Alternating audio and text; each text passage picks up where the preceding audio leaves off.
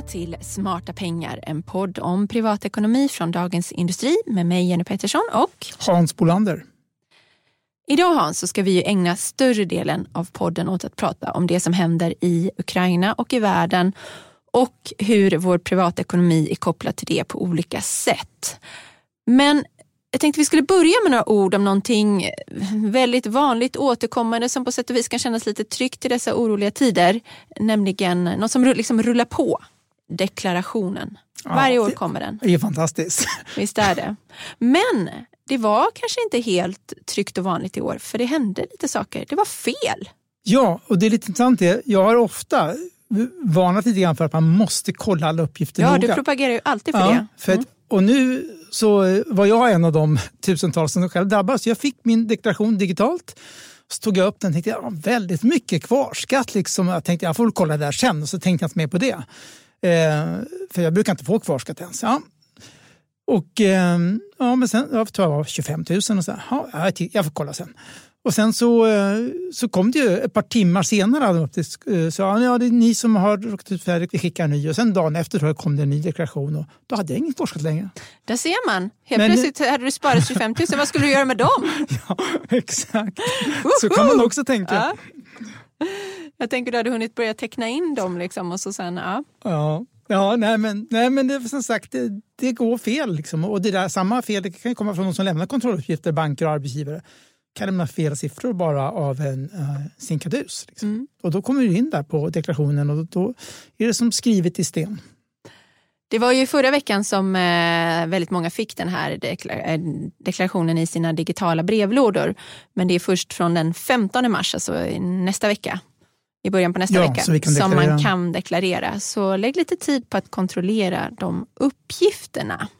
Ja, och sen tänker jag en sak som det är lätt att glömma bort är det här att eh, det finns ju, man ska betala en om man inte betalar in den eventuella kvarskatt man har då senast den 2 maj så åker man ju på en kvarskatt, en kvarskatteränta och den är ju 1,25 procent. Det låter ju inte jättemycket men det... Nej, det är en stor summa så Exakt, det är ändå pengar som man ja. hellre kan behålla själv.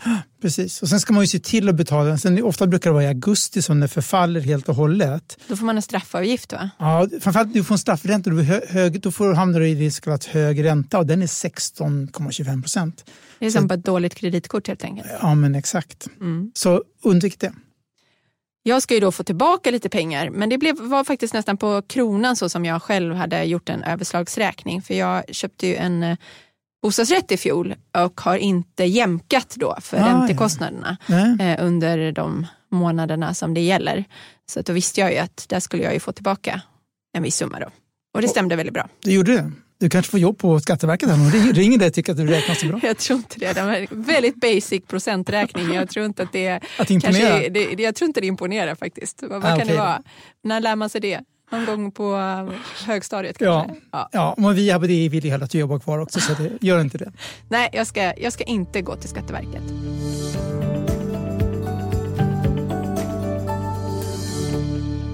Den humanitära katastrof som utspelar sig i Europa nu är ju fruktansvärt och det är självklart det som vi all, tänker allra mest på när vi eh, nu ser kriget eh, utspela sig.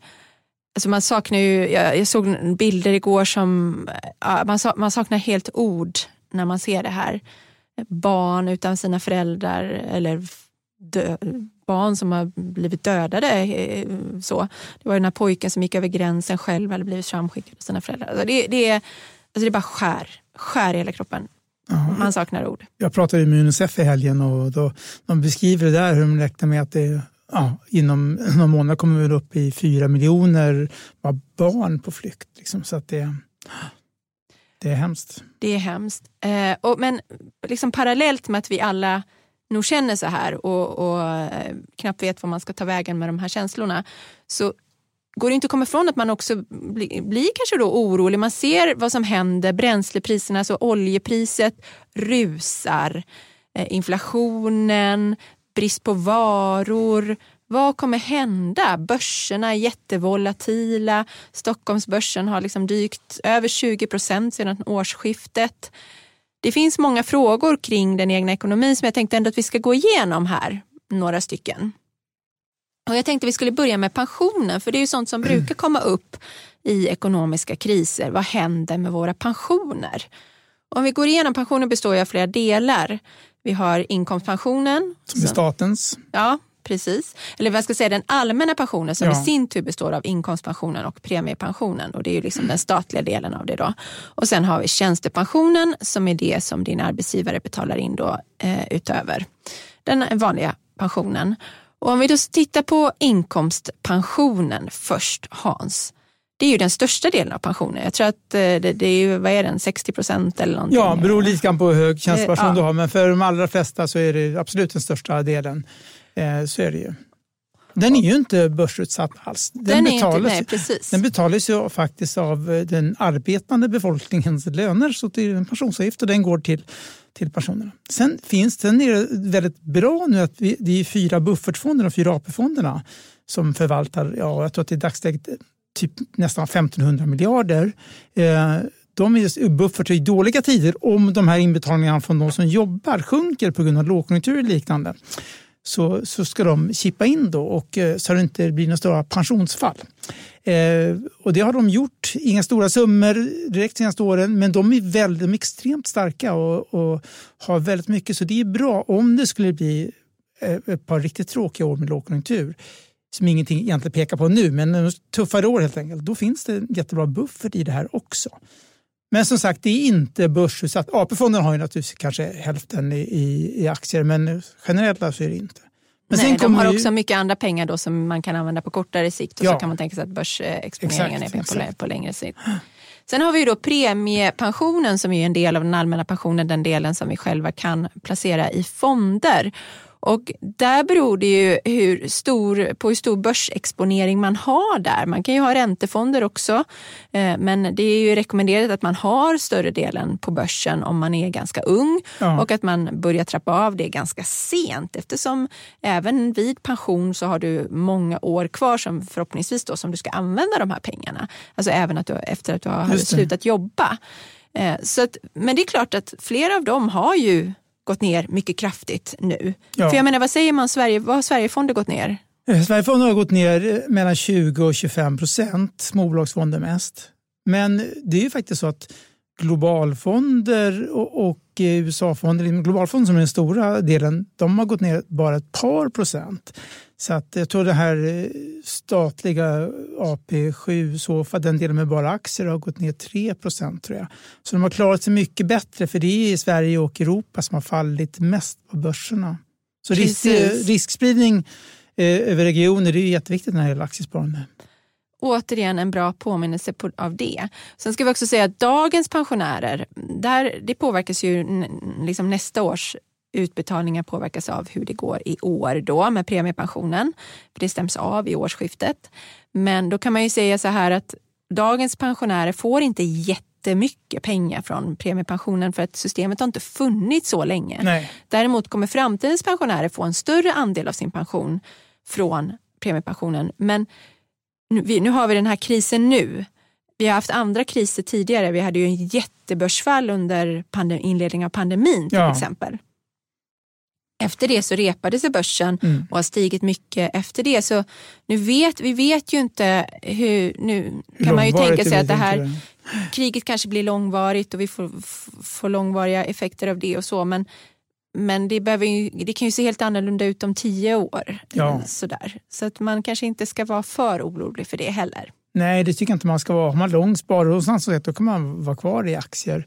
Eh, för det är ett, ett, om, någon, om vi backar i bandet och att den som klev in hade bara räntefonder för man var orolig för börsfall för 20 år sedan hade ju haft, även idag efter ett 20 procentigt börsfall, så hade de haft väldigt mycket mindre pengar.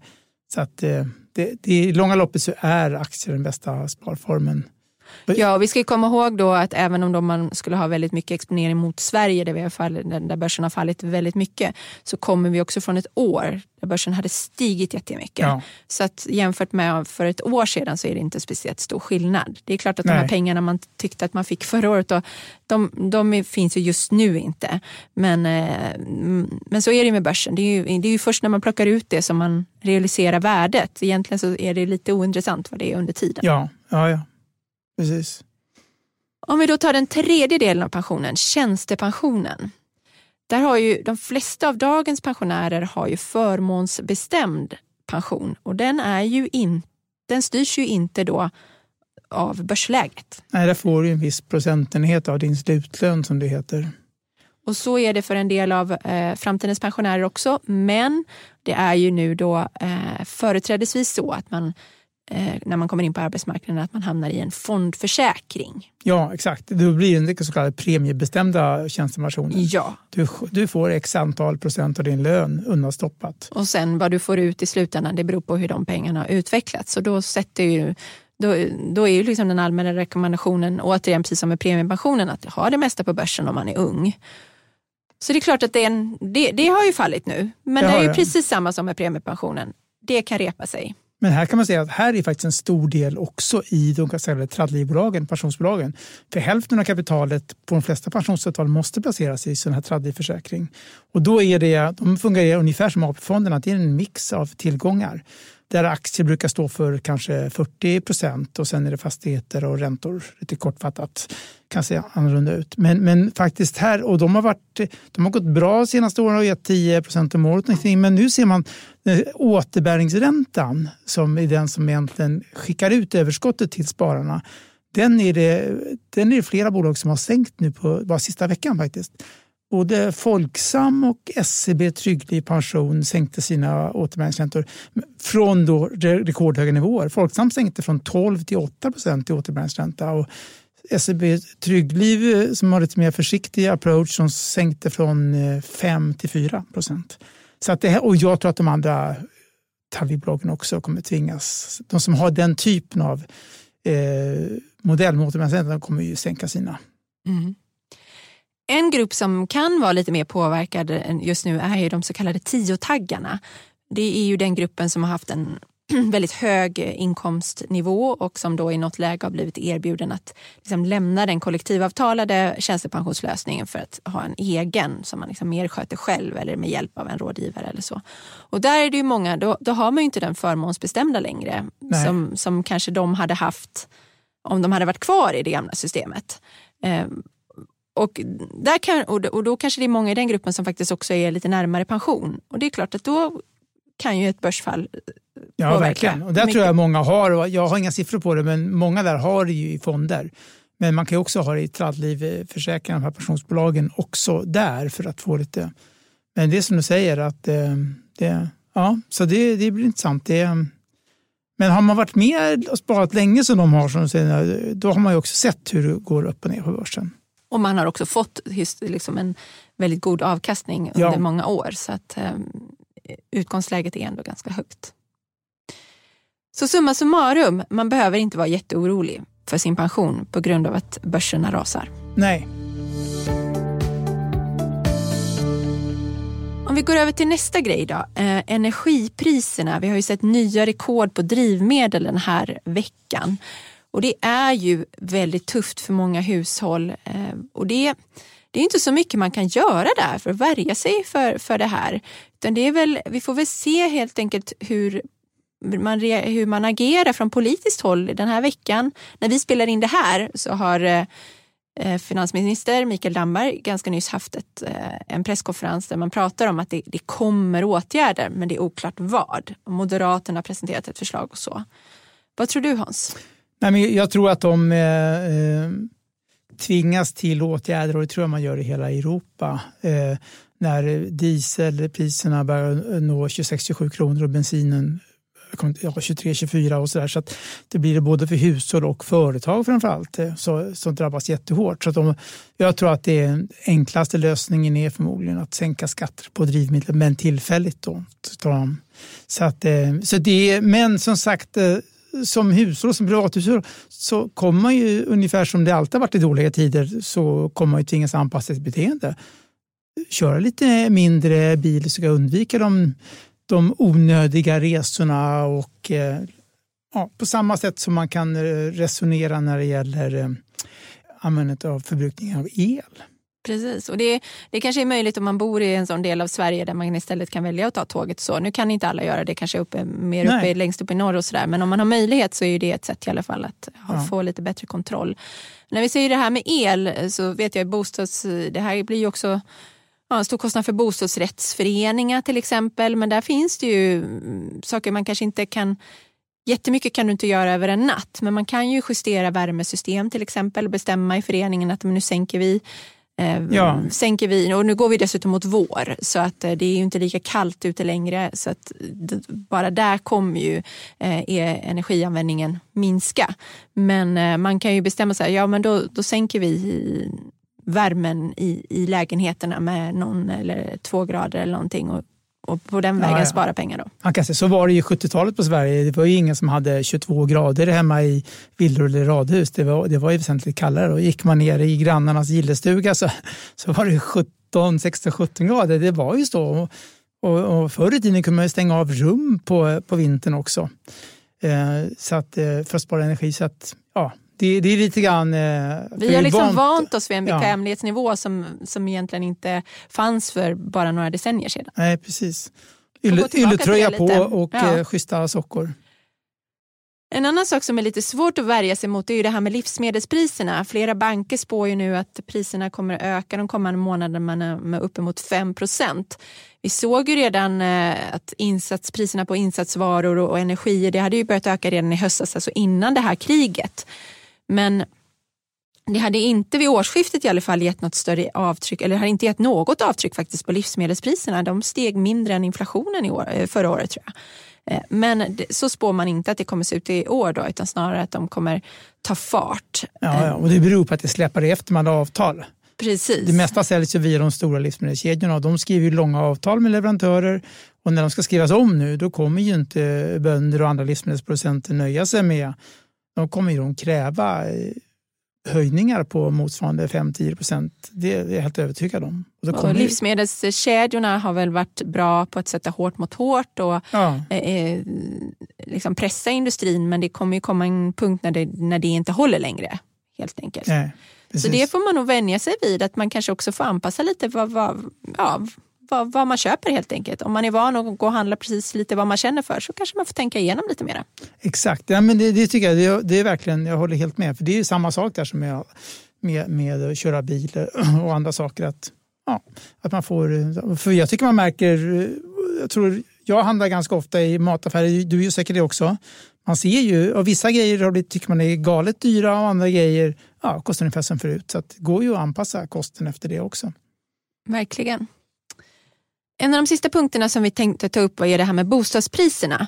De steg i februari enligt Svensk Mäklarstatistik då bostadsrätter med 2% och villor med 1% det var lite mindre aktivitet på marknaden jämfört med februari i fjol men det var ju väldigt mycket bostadsaffärer förra året så det kanske inte är så jättekonstigt. Men det här, de här siffrorna visar ju inte effekterna efter kriget, det är ju alldeles för tidigt eh, för att se det.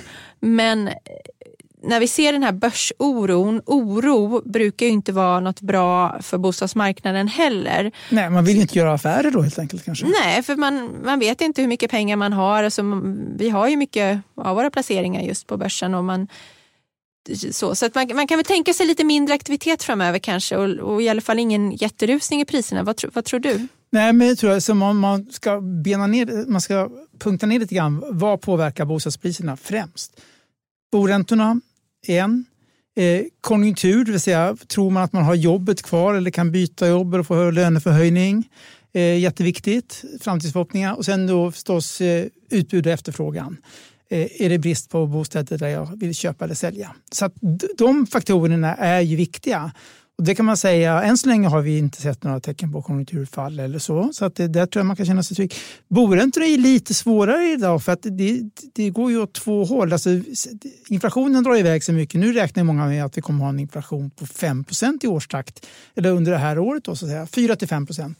Eh, och många säger att ja, Riksbanken måste byta fot snart och, och höja. Och ja, det, det, men å andra sidan då så kommer Riksbanken att eh, streta emot lite grann om det, om, det blir så att ja, kan man knäcka den eventuella konjunktur som finns med en räntehöjning. Så att eh, ja, jag har ingen aning om vart det där landar. Det kanske blir en försiktig, svag räntehöjning, första på 0,25 eller något som man väntar i USA. Det kanske blir en sån i Sverige också under året. Men eh, det är svårt. Men eh, stigande boräntor är ju inte heller någon hit som säger för för priserna. Nej, precis. Samtidigt är det ju så att man köper och säljer på samma marknad. Så vill man verkligen byta bostad så det är inget hinder att göra det nu. Nej, och de går ju från en rekordlåg nivå. Alltså, vi har ju extremt, historiskt sett extremt låga boräntor. Så att, eh, det, det, är inte så att de helt plötsligt kommer vara 5 procent. Utan det kommer fortsatt vara låga räntor i flera år. Något högre men, ja. men fortsatt låga kan man ju säga. Och de allra flesta är inte tungt belånade. Det, är, det finns en stor grupp som kanske har lån på 60, 70 eller 70 procent eller mer av sin bostadsvärde men eh, de flesta har ju väsentligt under. Och då är inte lånet de betungande utgift vare sig du betalar 1,5 procent eller 2,5 procent för din boränta. En sista grej jag tänkte på Hans, det är det här, det har ju blivit mycket prat om prepping, alltså, alltså preppers, alltså vevradios har sålt slut. Förbereda sig för eventuellt. Ja, eh, precis. Många har väl blivit medvetna om vad man kanske saknar hemma och så. Vad kan vara bra, bra att ha om, man, om det blir elavbrott eller, eller, eller sådär. Jag funderar lite på det här med ekonomisk prepping med kontanter. Alltså det blev ju faktiskt även här eh, i Ryssland har man ju sett en sån här riktig bank, nästan bankrun. Men, men även här blev det en stor ökning av kontantuttagen förra veckan. Och det är ju rätt bra faktiskt att ha lite pengar, kontanter hemma med tanke på att vi är ett extremt kortorienterat samhälle. Vi är väl jämte Kina det landet där de flest eh, betalningar sker kontantlöst. tror jag. Aha, vi bara blippar och swishar. Vi blippar och swishar och, och, eh, och så. Eh, men det kan ju bli så att ja, i den här, är det så här, cyberattackerna ökar, någon, någon bank kanske slås ut tillfälligt. Då kan det, och ditt kort inte fungerar, då kan det vara ganska bra att ha lite pengar hemma. Eller vad säger ja. du? Nej, men jag håller med, det är helt rätt. Jag har varit dålig på kontanter de senaste åren kan jag säga. Men jag tog ut, eh, har lite pengar nu, bara för säkerhets skull. För jag, tror, jag är inte orolig för krig. Däremot tror jag det här, alltså el, avbrott i el och vattentillförsel, det är ju lätt hänt och kan ju vara av, av massa olika skäl. Och som du säger då cyberbrott. Vi såg det var ju Coop som ja, låg i somras, ner, i somras, låg ner någon, ja. någon vecka tror jag. Så, att, eh, så det, det, tycker jag definitivt är klokt. Men vad säger du då om, eh, kan jag, om du, alla, alla kassaregister och sånt där går ju på ström och uppkopplade. Kan man, kan man ändå handla då, tror du?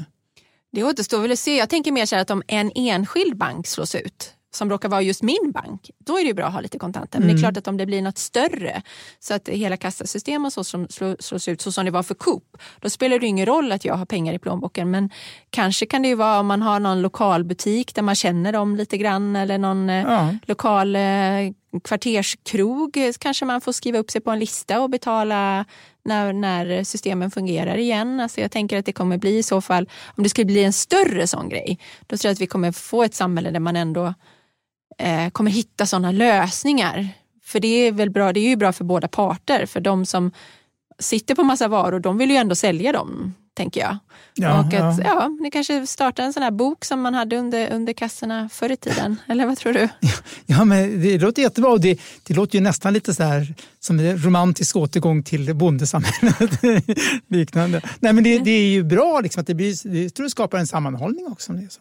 Men du, hur tänkte du då? Du, du kanske har eh, sonen Spargris som du kan utnyttja i krissituationer? Eller? det var faktiskt så att eh, att eh, igår kväll hade vi några kompisar hemma och så började de spela teater barnen. Och då så skulle min son eh, låtsas att han var en, eh, en figur i en tv-serie som heter Richie Rich. Och då helt plötsligt kommer han viftande med en sedelbunt som jag, jag bara, var kom det här ifrån?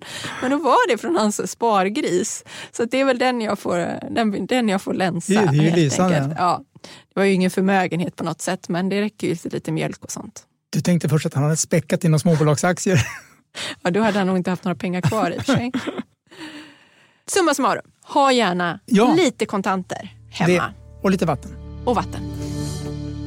Därmed så säger vi tack för idag. Smarta pengar är tillbaka om två veckor och i väntan på oss så lyssna gärna på våra andra poddar. Nämn några Hans. Ja, eh, vi har ju så många eh, nu. Eh, vi har ju Analyspodden och Makrorådet. De stora dagarna i ekonomin och jätteintressant. Och vi har ju dagliga nyhetspoddar. Eh, vi har Digital. Lyssnar man på dem, då har man täckt in alla Ja, behov. ja, ja, visst. Och så kan man kolla på det i tv. DTV, jättebra program nu under, eh, under den här turbulensen. Titta på det. Smarta pengar redigeras av Umami Produktion och ansvarig utgivare är Peter Fällman. Tack och hej! Hej då!